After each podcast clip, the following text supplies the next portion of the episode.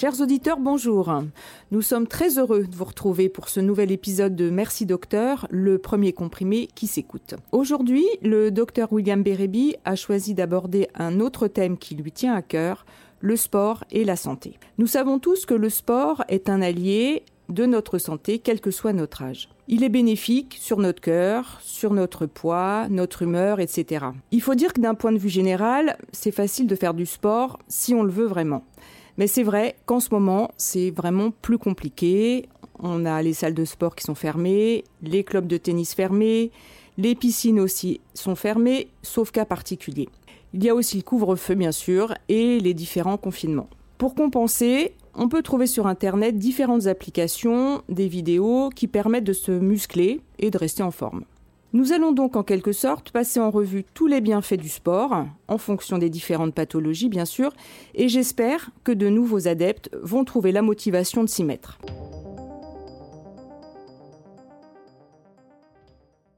Bonjour docteur Bérébi, comment allez-vous?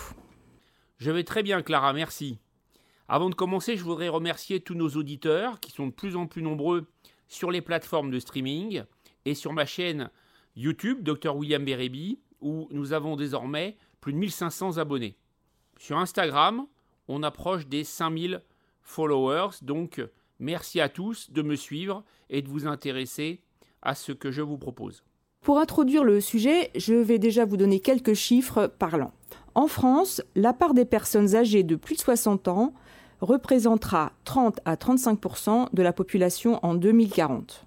Autre chiffre, d'après les projections, en 2060, le nombre de personnes dépendantes dépassera les 2 millions. Dernier chiffre, en Europe, selon le rapport de l'OMS, 86% des décès sont dus aux maladies non transmissibles.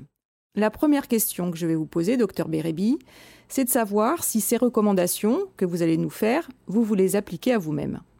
Oui, absolument. J'ai découvert les bienfaits du sport très tôt dans la vie, dès l'enfance, bien que mes parents n'étaient absolument pas sportifs. J'ai commencé par le judo, ensuite j'ai fait de l'athlétisme. J'ai d'ailleurs été champion d'Île-de-France du 200 mètres. Et puis ensuite j'ai fait du rugby. Alors après, évidemment, j'étais un petit peu en stand-by avec mes études de médecine. Mais dès que j'eus terminé, je me suis mis à un autre sport, le tennis en l'occurrence, qui est ma véritable passion d'aujourd'hui. Et je crois d'ailleurs que vous avez une petite anecdote à nous raconter à ce sujet. Oui, tout à fait. J'ai une anecdote très amusante et très, très sympathique. Puisque je suis un grand admirateur de Roger Federer, comme des millions de gens dans le monde. Et puis, euh, à son dixième Grand Chelem, donc il y a quelques années, je ne savais pas comment lui témoigner mon admiration. Je lui ai envoyé la cinquième édition de mon livre, Diagnostic et thérapeutique, qui est un livre donc euh, qui est très connu des médecins et très utilisé par les médecins et les internes. Et puis quelques semaines se passent et ma secrétaire me dit voilà, vous avez reçu un colis, euh, bon, très bien, de Suisse.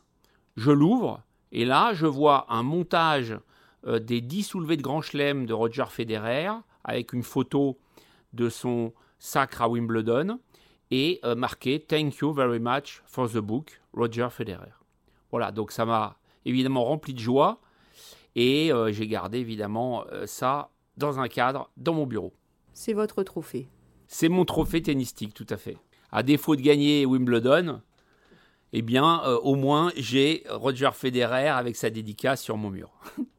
je fais du sport depuis l'enfance, donc, et je pense que véritablement, ça doit faire partie de l'éducation. Alors, évidemment, des parents, puisque les parents, quand ils éduquent un enfant, euh, il n'y a pas que le comportement social, mais le sport, ça va lui donner les chances d'être performant, d'être bien dans sa peau, et ça va être un bienfait pour sa santé. Donc c'est véritablement un cadeau qu'on fait à ses enfants quand on les éduque vers le sport.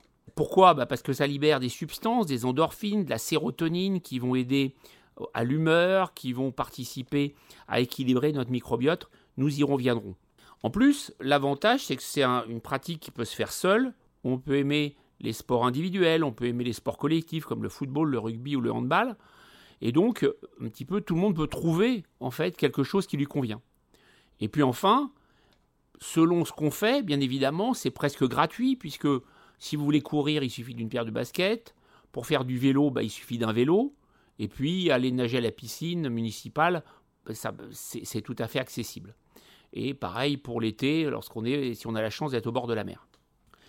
À l'école, même chose. Je pense que si vous voulez, euh, il est clair qu'il n'y a pas assez d'éducation sportive à l'école. Regardez aux USA ou même euh, dans les pays euh, du Royaume-Uni, où là, il y a une véritable culture sportive et qui permet aux gens de s'émanciper. À tous les âges, en fait, on sait aujourd'hui que le sport va améliorer l'état de santé de la personne qui le pratique. Donc c'est vrai pour les maladies cardiovasculaires, c'est vrai pour l'obésité et le diabète, c'est vrai pour les troubles de l'humeur, euh, dépression, anxiété, et même dans les cancers. Je détaillerai ça par la suite. Donc ça améliore l'état des patients atteints d'une maladie chronique, et ça aussi un effet bien évidemment préventif, donc ce qu'on appelle la prévention primaire, pour éviter que les maladies ne se développent. Si on regarde les chiffres en détail et les données scientifiques, L'INSERM, hein, donc l'Institut national de la santé et de la recherche médicale, a démontré clairement que l'activité physique régulière diminuait la mortalité. Hein. donc ça veut dire je fais du sport, j'allonge mon espérance de vie. Donc c'est quand même un message important à donner. Par ailleurs, selon l'OMS, les maladies chroniques non transmissibles sont responsables de 38 millions des décès en 2012 sur les 56 millions de décès au niveau mondial. 40% étaient des décès dits prématurés. Donc décès prématurés, ça veut dire des décès qui sont survenus avant l'âge de 70 ans. Alors, est-ce que vous pouvez nous repréciser ce que vous entendez par maladie chronique non transmissible? Oui, tout à fait. Alors, les maladies chroniques non transmissibles, par définition, elles sont non transmissibles. Ça veut dire qu'on va écarter tout ce qui est infectieux, par exemple. Donc, en ce moment, par exemple, la pandémie de Covid-19 ne va pas rentrer dans ce cadre-là. On répertorie, si vous voulez, quatre maladies non transmissibles les pathologies cardiovasculaires, les cancers, le diabète et puis les maladies respiratoires chroniques, notamment la bronchite chronique obstructive, qui est liée, dans la très grande majorité des cas, au tabac. Et quand on souffre d'une de ces pathologies chroniques, pour quelles raisons le manque d'exercice peut aggraver la maladie? Alors déjà, il faut dire une chose, c'est que l'inactivité physique, c'est l'un des quatre facteurs de risque principaux des pathologies chroniques dont on peut faire la prévention. Ça veut dire quoi? Ça veut dire qu'on peut évidemment, si on fume, ne pas fumer, si on boit de l'alcool, ne pas boire d'alcool, si on se nourrit mal, c'est-à-dire on mange trop, trop sucré, trop salé, trop gras, évidemment c'est un facteur de risque, et puis ne pas faire de sport, le fait d'avoir une inactivité physique, c'est aussi un facteur donc de maladie qu'on peut mettre tout à fait sur le même plan que les autres. Par rapport à votre question, le mécanisme qu'il faut retenir, c'est que lorsqu'on a une maladie chronique, on va avoir un déconditionnement musculaire et une augmentation de la masse grasse. On va moins bouger, l'activité physique quotidienne va s'abaisser. Et donc ce conditionnement va réduire nos capacités fonctionnelles de défense, mais aussi cardiaque, et il va en découler donc une perte d'autonomie. Lorsqu'on parle de déconditionnement, je vais vous donner un terme technique, c'est la sarcopénie. La sarcopénie, c'est un terme qu'on utilise beaucoup en médecine, qui est en fait une baisse progressive de la masse musculaire et donc de la force et de la performance physique. Alors, si on regarde un petit peu les chiffres sur la mortalité par maladie chronique dans les pays dits industrialisés, eh bien, on s'aperçoit que globalement, on va avoir plutôt une baisse au cours des dernières années en raison d'une meilleure prise en charge, par exemple des pathologies cardiovasculaires, et une meilleure détection, par exemple des cancers. Alors si on regarde les chiffres encore plus en détail, il faut être un petit peu plus attentif parce qu'en fait, il y a des pathologies qui augmentent. Certains cancers augmentent, notamment le cancer bronchopulmonaire chez la femme. Pourquoi? Bah, Parce qu'il y a une augmentation du tabagisme chronique dans cette population.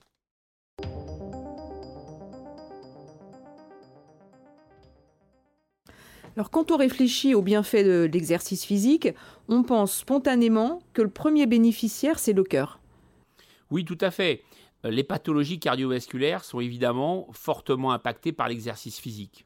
D'ailleurs, la cardiologie, mais aussi la diabétologie ont été des précurseurs en quelque sorte dans l'intégration de l'activité physique dans la prise en charge médicale d'un patient.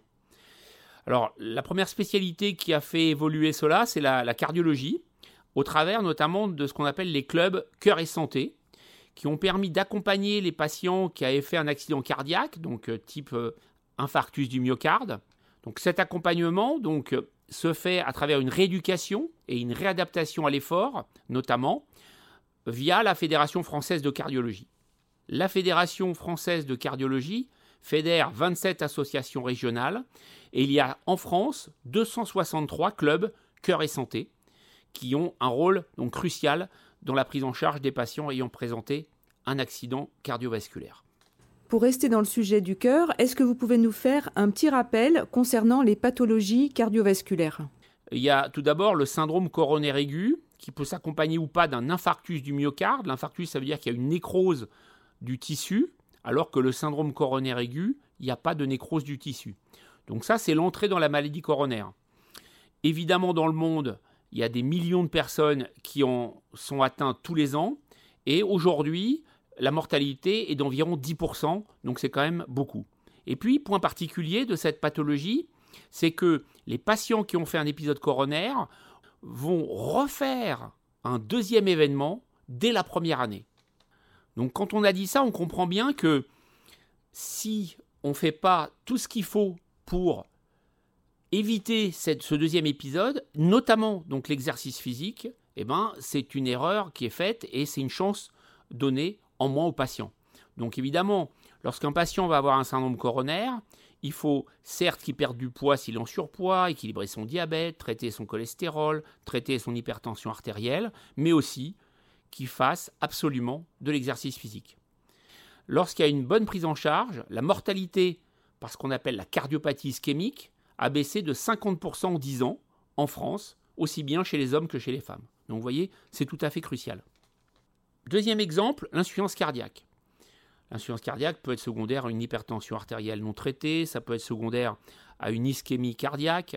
Et au début, les cardiologues ont pensé que les insuffisants cardiaques ne devaient pas être brusqués, devaient se reposer parce qu'ils étaient fatigués. On s'est aperçu que le déconditionnement physique, en fait, aggravait l'insuffisance cardiaque d'une façon insidieuse et augmentait la mortalité précoce. Donc vous voyez que même chez le patient qui a une insuffisance cardiaque, il faut faire de l'exercice physique parce que ça va améliorer son espérance de vie.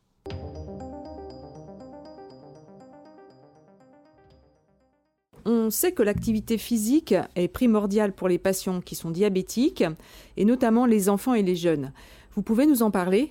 L'intérêt de l'exercice physique est connu depuis longtemps chez les diabétiques. Donc ça a été les précurseurs en quelque sorte avec, avec la cardiologie. Il y a eu très tôt des structures associatives d'aide aux jeunes diabétiques, donc ce qu'on appelle le diabète de type 1, depuis la fin des années 70, donc vous voyez depuis 50 ans. Ensuite, ça s'est généralisé aux adultes et on s'est aperçu que c'était utile aussi bien dans le diabète de type 1 que dans le diabète de type 2, le, diabète gras en quelque sorte, hein, dans, dans le langage courant. Ça a inspiré d'ailleurs cette prise en charge des dispositifs locaux il y a eu quelque chose de très intéressant dans la ville de Strasbourg, une action intitulée Sport santé sur ordonnance, qui a visé à promouvoir en fait la prescription de sport ou d'exercice physique par les médecins généralistes à des personnes qui en avaient besoin. En ce qui concerne le diabète de type 2, aujourd'hui, il est clair que l'exercice physique doit faire partie intégrante de la prise en charge. Il y a évidemment la modification du régime alimentaire, ça tout le monde le sait. Il y a un traitement médicamenteux qui est très souvent nécessaire, mais l'exercice physique va aider à éviter l'apparition de complications cardiovasculaires et dégénératives comme la rétinopathie, la neuropathie, c'est-à-dire l'atteinte des, nerfs, notamment des membres inférieurs, et également l'atteinte rénale. On sait aujourd'hui clairement que le fait de faire de l'exercice physique pour un diabétique va réduire sa mortalité globale et aussi la mortalité cardiovasculaire. Et j'ajoute que la mortalité cardiovasculaire est bien évidemment la première cause de décès dans cette population. Vous êtes en train de nous dire que quand une personne a un diabète, son médecin doit lui prescrire du sport. Absolument. Donc les endocrinologues sont formés sur le sujet, peut-être moins les médecins généralistes, et on sait que ça va avoir plusieurs impacts. Ça va permettre de mieux équilibrer la glycémie, donc reflet par la prise de sang, mais aussi sur ce qu'on appelle l'hémoglobine glyquée, c'est-à-dire une prise de sang qui va refléter la glycémie sur plusieurs mois. Donc en faisant de l'exercice physique, en deux mots, vous allez améliorer votre glycémie. Et il est important de préciser que chez les diabétiques, l'idéal, c'est d'associer donc le renforcement musculaire, hein, c'est-à-dire la muscu en quelque sorte, et l'activité d'endurance, c'est-à-dire le vélo, la marche rapide, le running, la natation. Alors en pratique, quels sont vos conseils pour nos auditeurs qui souffrent de diabète? Alors on a des recommandations internationales qui sont extrêmement claires pour le diabétique de type 2. Alors il faut un volume hebdomadaire de 2,5 heures à des intensités fortes, c'est-à-dire ça doit associer des exercices d'endurance et de renforcement musculaire. Alors ça veut dire quoi? Ça veut dire courir, faire du vélo, du sport en compétition si on le peut, type tennis ou foot, soulever des charges lourdes, et ça doit nécessiter un effort important qui va impacter donc le souffle et l'accélération de la fréquence cardiaque. En consultation, lorsque le patient me dit mais au niveau du sport, qu'est-ce que je dois faire? Je leur dis que ils doivent être essoufflés un petit peu, raisonnablement bien sûr. Et puis, ils doivent voir leur rythme cardiaque s'accélérer. C'est ça un peu le critère qui définit d'une façon globale l'exercice physique un peu fort. Si on ne peut pas, pour une raison X ou Y, faire de l'intensité forte, on peut faire de l'intensité modérée, mais à ce moment-là, il faut augmenter le volume, c'est-à-dire il faut 3,5 heures par semaine. Alors, je peux vous donner quelques exemples d'exercices. C'est la marche à pas vif, c'est danser, c'est faire du jardinage, c'est jouer avec vos enfants, c'est faire du bricolage. Tout ça, c'est considéré comme un exercice physique d'intensité modérée et donc il faut 3h30 par semaine. Certains patients peuvent être réfractaires à l'exercice physique. Alors on peut leur proposer dans ce cas-là une alternative, qui est d'ailleurs tout à fait validée aussi chez les personnes de plus de 65 ans, c'est les activités dites douces, par exemple le yoga ou le tai chi.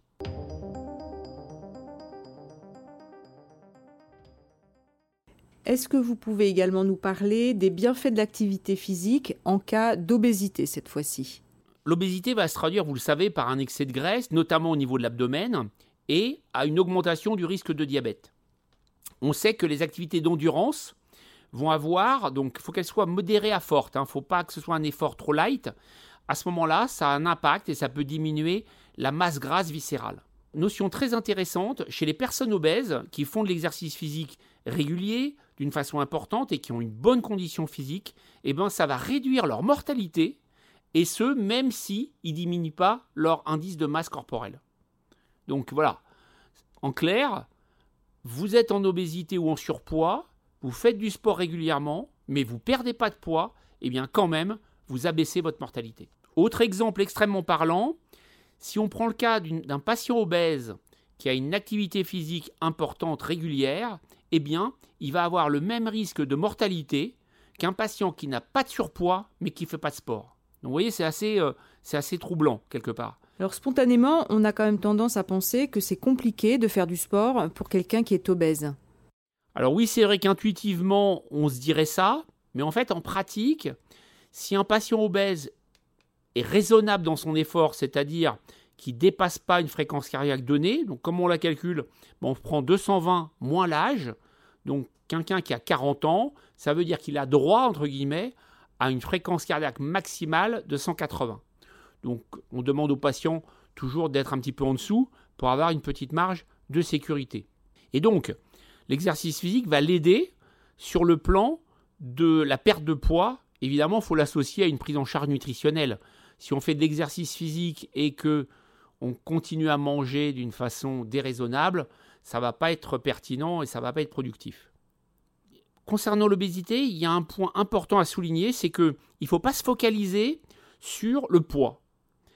Alors pourquoi? Parce qu'en fait, quelqu'un qui va faire de l'exercice physique régulier, il va prendre de la masse musculaire. Cette masse musculaire va peser un certain poids. Donc en fait, la masse musculaire fait prendre du poids. Parallèlement, le patient perd de la masse grasse, mais globalement, il ne va pas nécessairement perdre beaucoup de kilos. Et donc, on a un paramètre pour l'évaluer, c'est le tour de taille. Et donc, c'est ça qu'on va suivre d'une façon élective, qui va être très intéressante dans le suivi. Parallèlement à l'exercice physique, bien évidemment, il faut aussi donner des conseils au patient sur son mode de vie. S'il est trop sédentaire, il va falloir qu'il évolue, c'est-à-dire on va l'inciter à marcher, faire les fameux 8000 ou 10 000 pas par jour, à éviter euh, de prendre l'ascenseur, donc prendre euh, l'escalier à chaque fois qu'il peut, pour les petits déplacements, marcher, faire du vélo, pour des trajets notamment euh, l'été.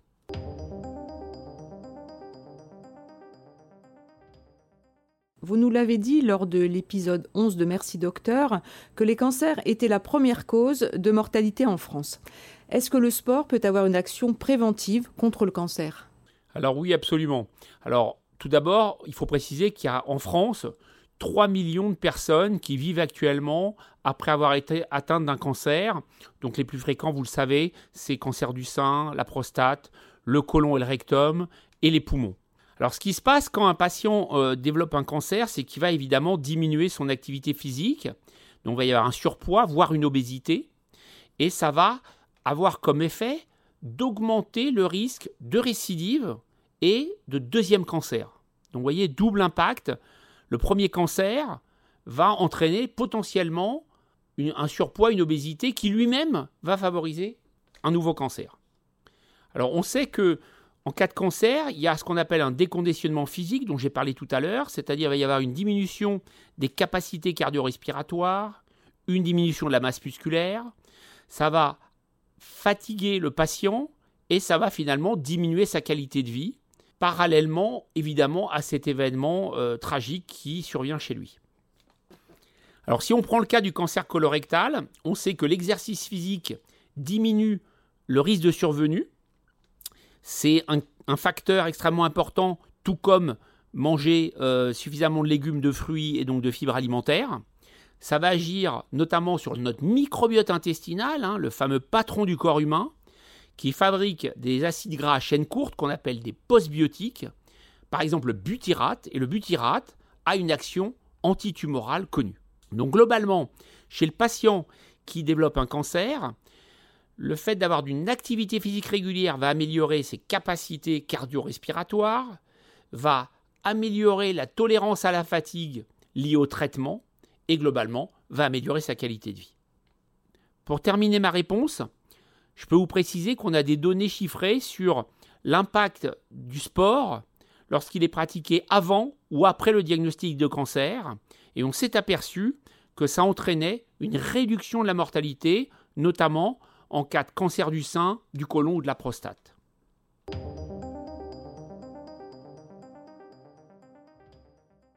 Actuellement, avec la pandémie du Covid-19, on parle beaucoup de dépression, notamment chez les jeunes. Comment est-ce que le sport peut les aider? Alors actuellement, on est, on est devant un paradoxe, c'est-à-dire qu'on a besoin de faire du sport pour booster notre système immunitaire et mieux se défendre contre le virus. On a besoin du sport pour améliorer notre humeur et traiter en quelque sorte notre anxiété liée à cette pandémie. Et on ne peut pas, ou en tout cas plus difficilement, puisqu'il y a le couvre-feu à 18h, donc euh, on ne peut pas être en extérieur après cette heure-là. les clubs de sport sont fermés, les piscines sont fermées, etc. Une donnée chiffrée quand même pour positionner la, problématique, il y a 3 millions de personnes en France qui présentent des troubles dépressifs. Donc c'est considérable. Et il faut savoir que c'est deux fois plus fréquent chez la femme que chez l'homme. En France, euh, vous le savez, euh, nous sommes les champions du monde des antidépresseurs et les champions du monde des anxiolytiques. Les antidépresseurs sont souvent banalisés et utilisés euh, comme seul recours, comme seule possibilité. Alors ça entraîne un surcoût évidemment considérable des dépenses de santé, alors qu'en fait, le sport pourrait permettre de prendre en charge un certain nombre de patients ayant des troubles de l'humeur ou de l'anxiété et éviter peut-être le recours à ces antidépresseurs. Conséquence par ailleurs financière, ça aurait un impact sur nos économies de santé et cet argent pourrait être peut-être mieux utilisé pour améliorer le dépistage et le traitement des cancers et pour améliorer la recherche sur les maladies génétiques. Quand quelqu'un est dépressif, il va se passer un phénomène immédiat, c'est qu'il va réduire son activité physique, il va adopter un mode de vie sédentaire et ça va aggraver en fait sa symptomatologie. Et donc là aussi, c'est très important que le médecin qui prend en charge, donc le médecin généraliste ou le psychiatre qui prend en charge un patient dépressif ou une patiente dépressive, et eh ben parallèlement à la prise en charge psychothérapique et à la prise en charge médicamenteuse l'incite à avoir un exercice physique régulier. Alors on sait que le sport c'est bon pour le moral et qu'après en avoir fait on se sent mieux. Comment est-ce que l'activité physique joue sur notre humeur? Alors c'est une très bonne question et c'est une question qui est très souvent posée par les patients. Alors en fait il y a plusieurs explications. Ça va entraîner tout d'abord une meilleure oxygénation du système nerveux central. Deuxièmement, ça va augmenter la libération du cortisol et de la sérotonine. Vous savez, la sérotonine, c'est cette hormone du bonheur qui est fabriquée à 90% par notre intestin. Donc ça, ça surprend toujours, évidemment, lorsqu'on l'apprend.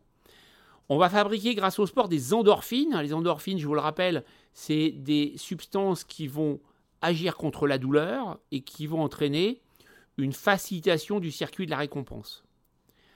Ça va aussi améliorer nos fonctions cérébrales. On va mieux planifier, on va mieux coordonner les choses, on va avoir un meilleur apprentissage. Donc vous voyez que c'est complexe et qu'il y a plein de facteurs qui expliquent l'amélioration des troubles dépressifs par le sport. Il y a aussi la diminution des pensées négatives. Et puis, il y a une amélioration globale de l'estime de soi. Et on va également améliorer son contact social lorsqu'on fait de l'exercice physique. Alors comment pourrait-on faire pour que tout le monde se mette au sport? Est-ce qu'il y aurait une recette? Une recette miracle, non, mais il y a plein de pistes qui existent et qui doivent être connues. Alors tout d'abord, il y a un texte de loi qui a été adopté en 2016 qui est une loi de modernisation du système de santé et qui est relatif à l'activité physique. Et donc en fait, c'est ce qu'on appelle la prescription sur ordonnance, c'est-à-dire que le médecin a possibilité de prescrire du sport ou un exercice physique à son patient. Alors on sait que lorsque cette préconisation est faite par écrit, donc une ordonnance écrite, eh bien, il y a deux fois plus de chances que le patient ou la patiente se mette au sport que si on lui dit simplement oralement. Donc je trouve que c'est extrêmement intéressant. Alors ça pose évidemment le problème de la formation des médecins. Aujourd'hui, il faut savoir que l'exercice physique, le sport, c'est pas très enseigné à la faculté, que les médecins généralistes n'ont pas de formation médicale continue sur le sujet, et souvent ils ne savent pas précisément quoi prescrire, par exemple, la différence entre un exercice doux, modéré et fort. Voilà, donc il y a une vraie, euh, à mon avis, amélioration de la formation des médecins à faire pour qu'ils incitent davantage les patients à faire de l'exercice physique et qu'ils aient recours d'une façon très large à la prescription de sport sur ordonnance.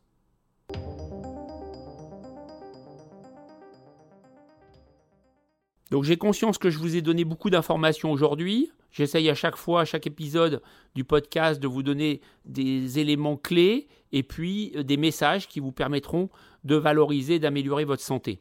Faites du sport, ça c'est capital, c'est le sujet du jour.